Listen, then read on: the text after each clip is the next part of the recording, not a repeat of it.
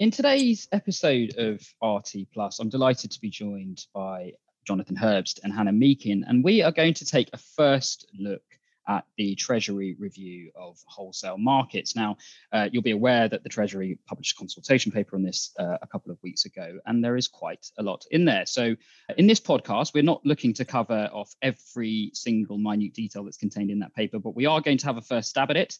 Uh, and we will uh, come back to this again uh, in due course with another podcast. So do stay tuned uh, to regulationtomorrow.com for more information about that. But we did think it was necessary to at least have that first stab. So that's what we're going to do today. So, Jonathan, it's a pretty big paper, this one, isn't it, in the in the sort of broader context of, of Brexit divergence? Yeah, it's huge. I mean, I, I actually think it was a surprise to most of the market. And my comment is, you know, significant in the in the context that I think we were expecting some possible diversions, possible reforms, but this is much bigger than anything most people were expecting. So it's a really important one to read. It is a signal of the direction the UK is going in uh, towards um, a rather more qualitative regime, giving more control to the markets and regulators, and also removing aspects of the regime that, from a policy perspective, the Treasury thinks uh, do not work from the UK's perspective. Mm-hmm. So it's very much the sort of first sort of rumblings of, of, of divergence, I suppose you could say. So um, I guess with that in mind, uh, let's sort of kick off with uh, the first of the topics. Now, just to sort of point out to our listeners, uh, today we're going to be, if you've had a look at the consultation paper, you'll notice that it's split uh, into various sections. And today we're going to be looking at the equity markets section. We're going to look at fixed income and derivatives, commodities markets, trading venues, systematic internalizers, and market data. Um, and if we start with equity markets, uh, Jonathan, one of the big things in this section is uh, the proposals around uh, the double volume cap. So perhaps you could uh, illuminate our listeners as to what uh, Treasury is proposing and, and what are the sort of implications of that. Sure. Well, I, I actually, I'd take this together with the securities trading obligation itself. The simple answer is they're planning to abolish both. Uh, essentially, I mean, if you look at history, the UK never really wanted either of these. Um, and effectively, they've said they don't think, from a policy point of view, it works for the UK. So the proposal's simple remove the double volume cap. It doesn't help liquidity or transparency.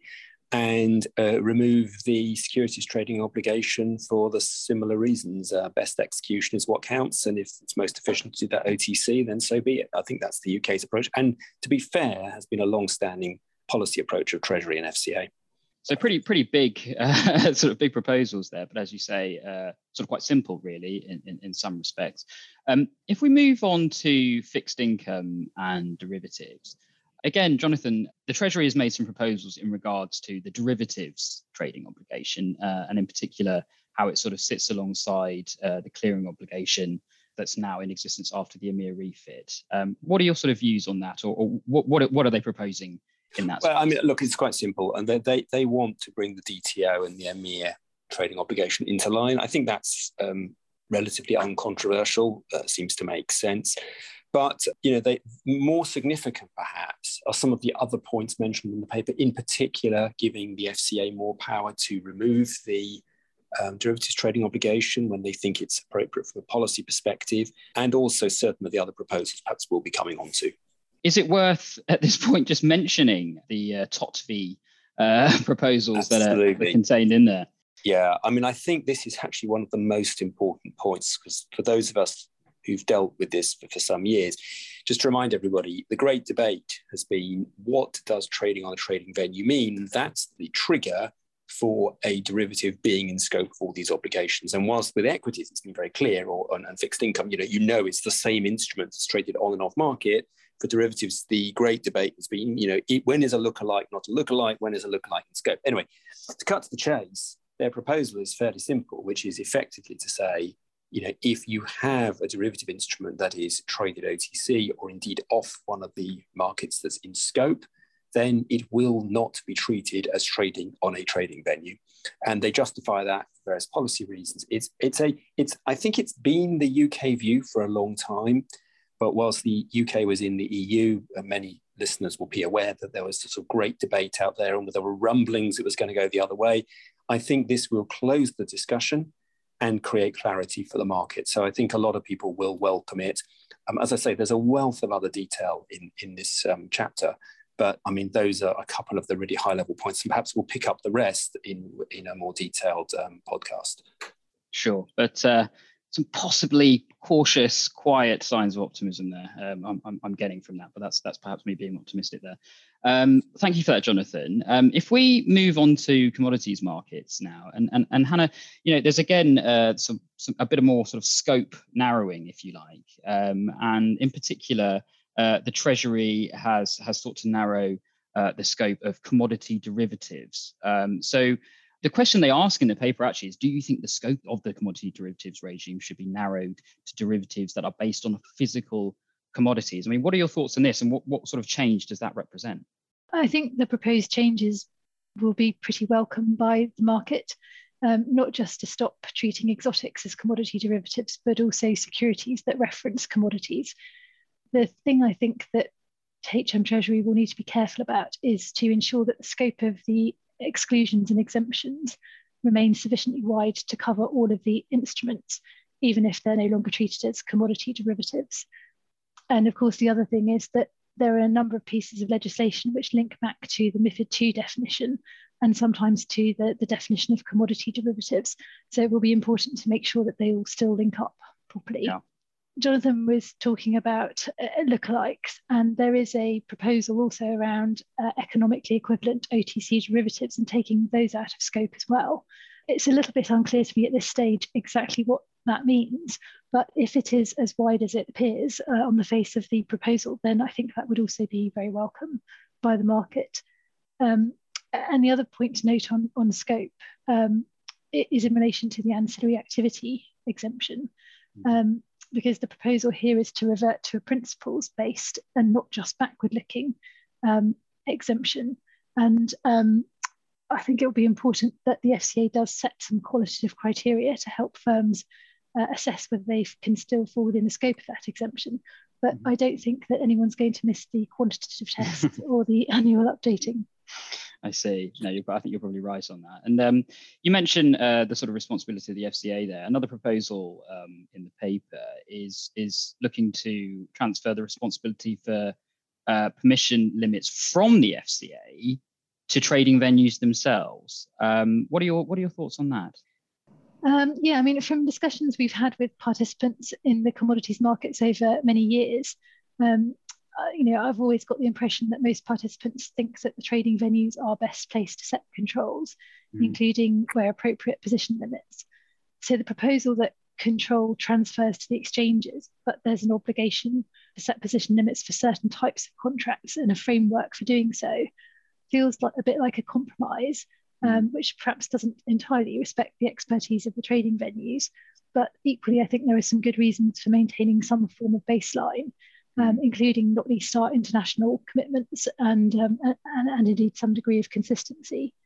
So I think it, it might possibly make life a bit more complicated for those who are trading on the markets, but hopefully the fact that the position limits will apply to a smaller number of contracts will, will make it more manageable overall.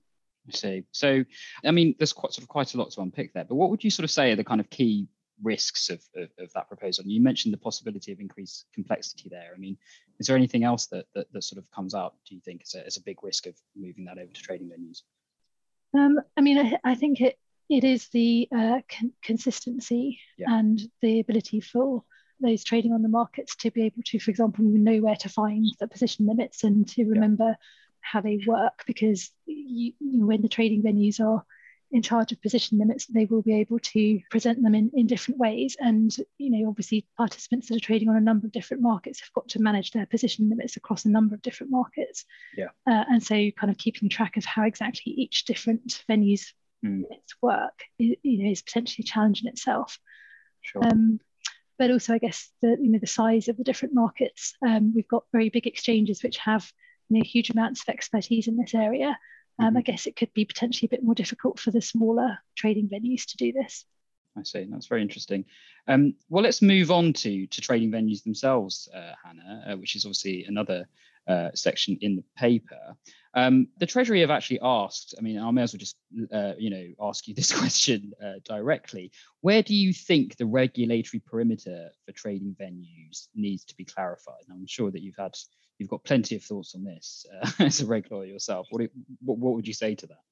Um, yeah, well, I mean, I think the first thing to say is that we're really pleased to see this at the top of the list because we mm-hmm. really do think that the the definitions that were introduced in MIFID II are very broad in scope. Mm-hmm. And although they haven't perhaps been implemented um, as broadly as they are set out on paper, um, that has really led to a bit of an unlevel playing field because different people have taken different interpretations about what, what should be treated as an MTF or an OTF. Um, and, uh, and, you know, and that creates risk in itself. So there are probably a number of areas where clarification would be helpful including the two that the, that the FCA, sorry, that the government talks about, mm-hmm. um, so for technology firms and also for voice brokers. But I think there are a number of kind of more technical questions that are bound up in the, the kind of the answer to what should be in scope which include things like really getting to grips with what a multilateral system looks like and how do you know not just what it looks like, but how do you know when you are operating one, or, or indeed that leads on to how do you know where you're operating it from, um, which really does come down to the question of um, you know what is it about operating that is potentially different from arranging and other regulated activities. So I think clarification on those and indeed a number of other questions would be really welcome. Um, and I think that you know that clarification could come through the form of either legislation or FCA guidance, because you know the latter is often enough for firms because yeah. it's usually very helpful. Of course, um, I think let's just, uh, in the interest of time, let's move away um, from from trading venues for a moment. Back to you, Jonathan, and we're going to look at systematic internalizers now. There's probably the, the, the big point here is is one that we've already alluded to, which is that uh, the definition for SIs uh, should be based on qualitative as opposed to quantitative criteria. What, what do you? I mean, you've you, you've alluded to this uh, uh, in the opening there, but do you have any further thoughts on this? No, I mean, look, it, it, it is what it is. They're basically going back to the MIFID one approach, and this is a general theme in this paper to not be in favour of some of the slightly stranger quantitative tests we've had the last few years, and that I think is the main thing to say. And in in the same vein, they want to get rid of the um, uh, tick size provisions in relation to uh, SIs, which were very controversial when they came in. And uh, certainly SIs were extremely unhappy. That will be a significant change and effectively rely on more general principles and best execution. So, so I think it's it's a general theme that they're running more qualitative mm. and more proportionate in the Treasury's eyes. I see. And and would you say the same applies for uh, the proposal for, for SIs to be determined at, at an entity level instead of uh, on an instrument by instrument basis for reporting. Um, would you say that was more? I think that's right. I'm a little yeah. less clear whether that would be welcome in certain quarters because mm-hmm. although mm-hmm. the instrument by instrument calculations were complicated, it did allow entities to argue they were or were not an SI for a particular instrument. So I think that remains to be seen. We'll have to see what the consultation responses to that are. I see. Interesting. Um, the last section we're going to look at uh, on today's podcast is the section of market data. And uh, Hannah, um, the government, or at least there's a proposal uh, for the development of a consolidated tape. Do you think, or do you agree that the government should should take action to encourage the development of that? I mean, I think what we can say is that if the UK wants a consolidated tape, then it, it does look like they're going to have to take some action to uh, facilitate it.